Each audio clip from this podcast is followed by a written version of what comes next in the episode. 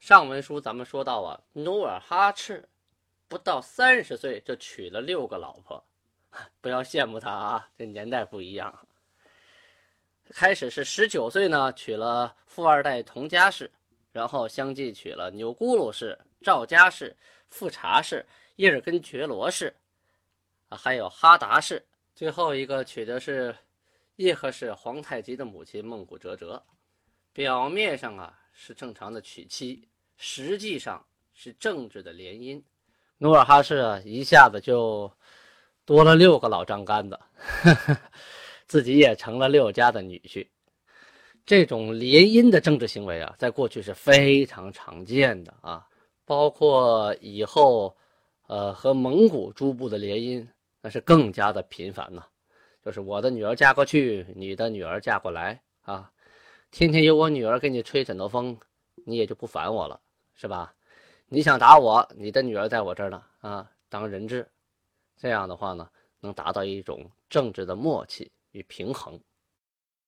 在今天的吉林省双阳县境内，有个苏完部啊，他的部长索尔果，还有董鄂部的部长和和里，还有雅尔古寨的寨主虎拉虎啊，同时跟商量好似的，都来归附了努尔哈赤。这几位心里都明白啊，啊，努尔哈赤现在势力如此强大，大家都争着跟他成亲家，我们坐在这儿等着挨打，那那还不如主动投诚呢，还还能争取个优惠待遇，是吧？苏完部部长索尔果啊是瓜尔佳氏，率着本部啊五百户来归，这男男女女老老少少怎么也得有两千多号人呢。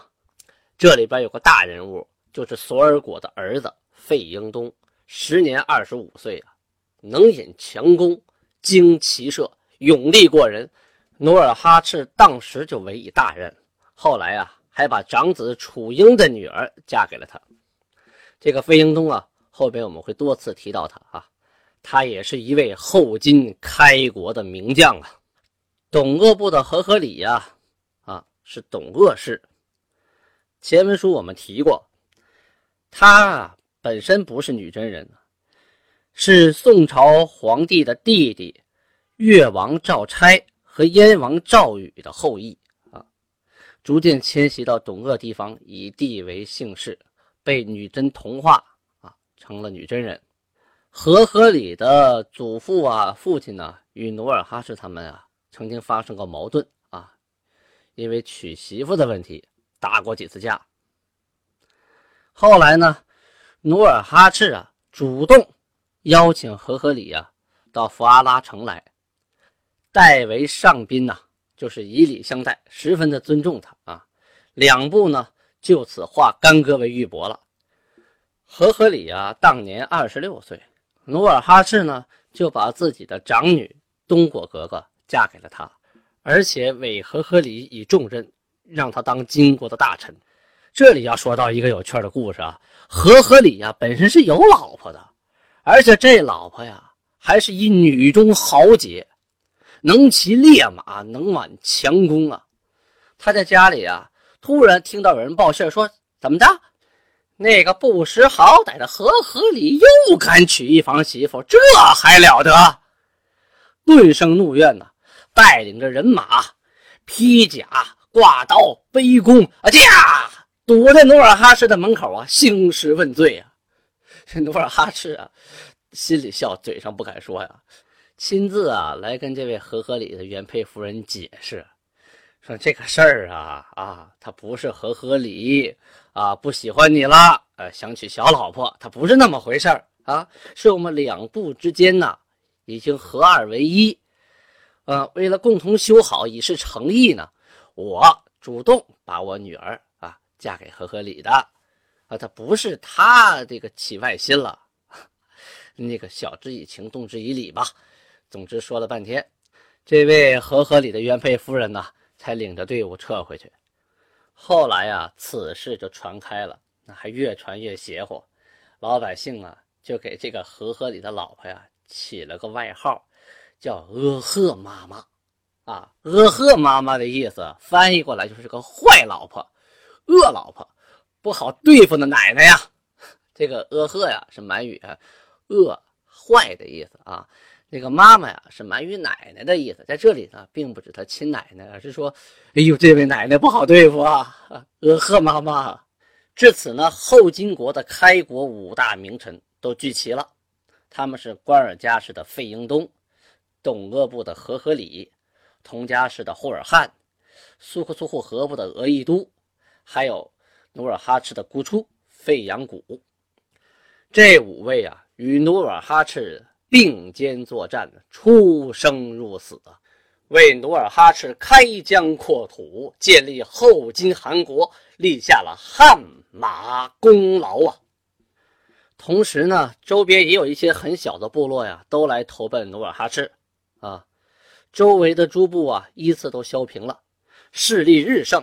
你光有人光有部落这也不行啊，你还得有经济实力。所以呢，努尔哈赤呢积极与明朝啊通好，本身呢他也是明朝建州左卫的都指挥啊啊，本地所产的明珠啊就是大东珠啊特产，人参、黑狐、红狐、雕鼠、舍利孙、虎、豹、海獭、水獭、青鼠、黄鼠等等等等，这些动物的皮子呀啊，都通过抚顺、清河、宽甸、爱阳四处的关口啊，与明朝进行互市啊，就互相换东西啊，换钱、换金属、换武器、换呃布料、纸张等等的日常生活用品吧，都要通过这个边市来进行贸易啊。努尔哈赤三十岁这年呢，打的最后一仗呢，是攻取完颜城。这个完颜部啊，我们要提一下哈、啊。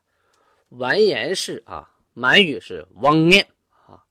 他就是金国建立者完颜阿骨打的后代。这一波人呢，知道自己祖先呢建立了金国，一直也不忘复国之心，所以也不会轻易的归附任何其他部落。努尔哈赤心想啊，你不来服我，将来必为他用啊！你今天不帮我，将来你就帮别人了，那我就把你打服了再说。所以就出兵攻打完颜城。完颜城在哪儿呢？在新宾县老城啊东北方向。夜里啊，他路过一个地方叫东兴阿，当天晚上啊，就看到硕大的那个陨石啊，就从天空滑落。陨星刷刷刷，那个时候啊，老百姓管它叫扫把星，那意思不吉利啊。这陨星落了，这不吉利，刷刷刷的，这个士兵啊，都都觉得，哎呦，这这这这这不好啊！这我们去打仗，这陨星落了，是不是我们不祥之兆啊？努尔哈赤却说，嘿嘿，这个陨星啊，不是为我们落的，是为完颜氏落的啊，这是克敌之兆。将士们一听啊，士气大振，努尔哈赤挥师进兵，一鼓作气破了完颜城，收复了完颜部落。你看到这个没有啊？同样的一个问题，在悲观者的角度里就觉得嗯，这是对我不好的苗头，在乐观人的角度里呢，嘿，这是对敌方不好的苗头，就看你怎么去解释它了。举例子说，平常我们排队啊、购物，或者是医医院里边挂号啊，能不能挂上啊？那个悲观者一看前面，哎呀，排了半天队呀、啊，前面还有十个人呢、啊。那乐观者就会说，哎，没多一会儿了啊，前面就剩十个人了。你看，同样的、同样的环境、同样的情况，在心态不同人的眼里呢，他得到的结果是不一样的。转年的开春呢、啊，正月啊，明万历十七年一五八九年乙丑年，这个时候的天气、啊、还是很寒冷的。努尔哈赤啊，准备起兵再打赵家城。哎，前文书说过，这个努尔哈赤啊，曾经攻打过赵家城，而且抓了李代啊。后来啊，这个赵家城啊，又出现了一个叫宁古钦的人。成为了城长，他招兵买马，这几年呢，把势力就逐渐的壮大起来，而且呀、啊，不服努尔哈赤管，你是你，我是我呀。当初李代是老大，现在换我宁古亲了，我就不服，你能把我怎么着啊？就要你是努尔哈赤，你说你打不打他？打呀！呵呵，努尔哈赤带了部队呀、啊，悄悄地接近这个赵家城，埋伏在城的周围。可巧啊，那天城内的兵丁啊，一下出来了一百多，也不知道出去是干什么哈、啊。走到外边离城啊两三里地的时候，嗯，突然一声哨箭，嗖！这是努尔哈赤给下边的兵丁发信号啊，紧接着是乱箭齐发呀、啊。这一百多人一看中了埋伏，赶紧就往回跑。回头一看，回城的路上啊，立着一位将官，盔明甲亮，手持弯刀，此人正是努尔哈赤啊。这帮人一看，眼睛也红了啊，杀！奔着努尔哈赤就冲过去了。努尔哈赤见过的阵仗太多了，没把这百十来人放在眼里啊。手起刀落，嘁哧咔嚓就撂倒了十来个，其余的众人也不恋战呢，赶紧就往城门口跑。努尔哈赤带人欲追啊，城上乱箭齐发，把这百十来人给救了。努尔哈赤带着部队啊，驻扎在赵家城的四周，整整围困了四天四夜。那个时候啊，努尔哈赤手下的兵啊也不太好管，因为这里的人呢、啊、成分比较复杂。有的呀是开始跟着努尔哈赤打天下的，有的是后期归属过来的，还有很多呢是各个部落以及明朝的降兵降将。这些人凑在一起啊，加上部队组建不久啊，军纪也不是十分严明，所以呢到了第四天头上啊，本来眼看着呀城里的人就要坚持不住了，结果城外这些围困的兵丁啊反倒逐渐的迟懈了啊。他们在这待不住了，跑到四边的这个村子呀、庄子呀去抢牲畜、抢钱、抢财物、抢女人，乱乱哄哄的呀。努尔哈赤是屡禁不止啊！就在这个当口，城里边突然冲出来数十人。打仗嘛，都是拼命啊，不是你死就是我活呀。城里出来的人也是突围，必定拼尽全力啊。当时啊，跟着努尔哈赤打仗的有个叫旺善的小伙子，他是努尔哈赤三爷爷索长阿的孙子，一个不留神呢就被敌军给压倒在地了。一个敌人呢就跨到他身上啊，举起那个长矛啊就要往他身上刺。努尔哈赤说是迟那是快呀、啊，一边往前跑一边拔剑，大弓上弦，嗖就是一箭的，正中敌人的面门呐、啊。此人应弦而死。他救起了旺善，此乃救命之恩呐、啊！旺善对其感激不尽呐、啊。毕竟他们都是堂兄弟嘛，打仗亲兄弟，上阵父子兵啊。兄弟二人各带一支人马，奋勇冲杀，灭掉宁古亲，拿下赵家城。从此以后，赵家城再无二心之人。春暖花开呀、啊，一转眼到了夏季，农历七月份啊，阳历的八月份。这个时候啊，朝鲜平安道向明朝写了一个奏章啊，这上面的记载啊非常有意思，不得不提，它反映出了一个很严重的历史问题啊。我给大家读一下：建州卫八十余人归顺前来，言左卫酋长，劳以可斥啊，就是对努尔哈赤的另一种称呼啊。劳以可斥兄弟以建州卫酋长李以南等为麾下属，劳以可斥称王，其弟则称传将，多造宫室等屋，分其军四部，一曰环刀军，二曰铁锤军，三曰串翅军，四曰能射军，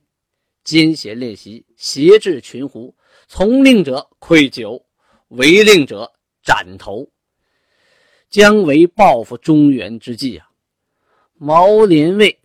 率建州卫以服从，温火卫未服从，自相攻击，劳以可斥桀骜之状，据此可知。这一段话呀，反映出了很多历史问题啊。这不是说满文记载的一个档案，这是呢汉字啊，明朝的档案，因为是朝鲜向明朝啊进的一个书状，上面大概意思是说呀，这建州卫啊有八十多个人呢来归顺我朝鲜啊，他们不跟那个努尔哈赤混，跟着我混，然后告诉我们的消息是什么啊？努尔哈赤和他兄弟啊在建州啊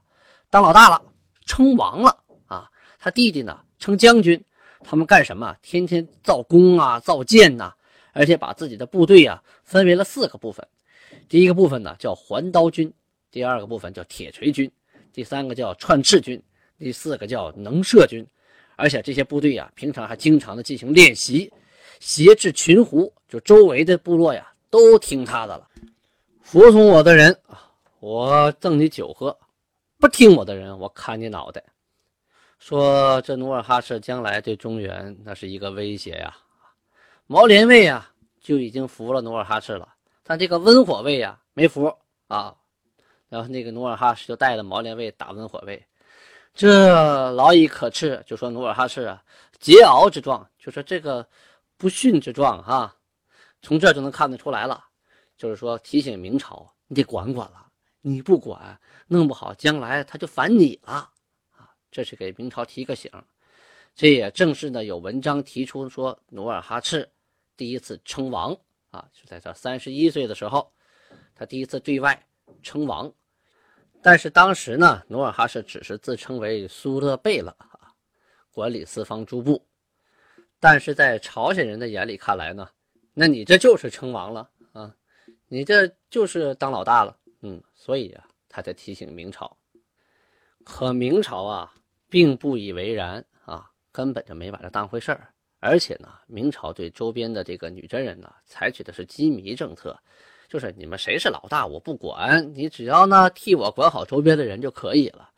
不但呢没有惩罚努尔哈赤，还升努尔哈赤为都督佥事，哎，升官了。当时呢明蓟辽都府张国彦、顾仰谦等书称，就是向皇帝奏称啊，蜀夷之为我藩篱，治狱之策，不出乎辅剿恩威，辅剿恩威之所加，在得其要领而已。所谓要领者，在因其势，用其强，加之赏赖，假以名号，以夷制夷，则我不劳而封疆，可无虞也。这段话的意思是说呀，那些蛮夷之地呀，是我大明国的篱笆墙啊，管他的方法呢不外乎就是，呃，安抚、剿灭、恩威并施。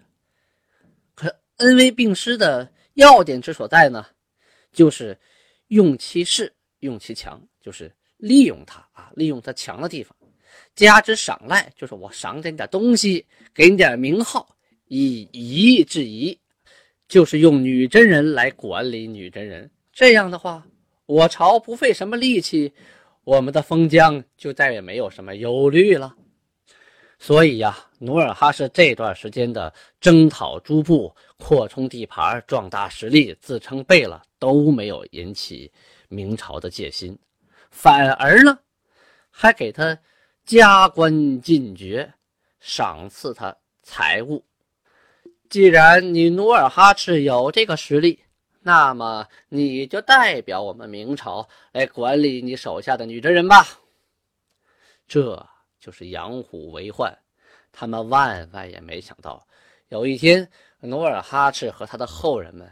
推翻了整个大明朝的统治，连蒙古、灭新疆、平西藏，一统中原，建立了一个多民族共存、拥有广阔疆域的代清帝国。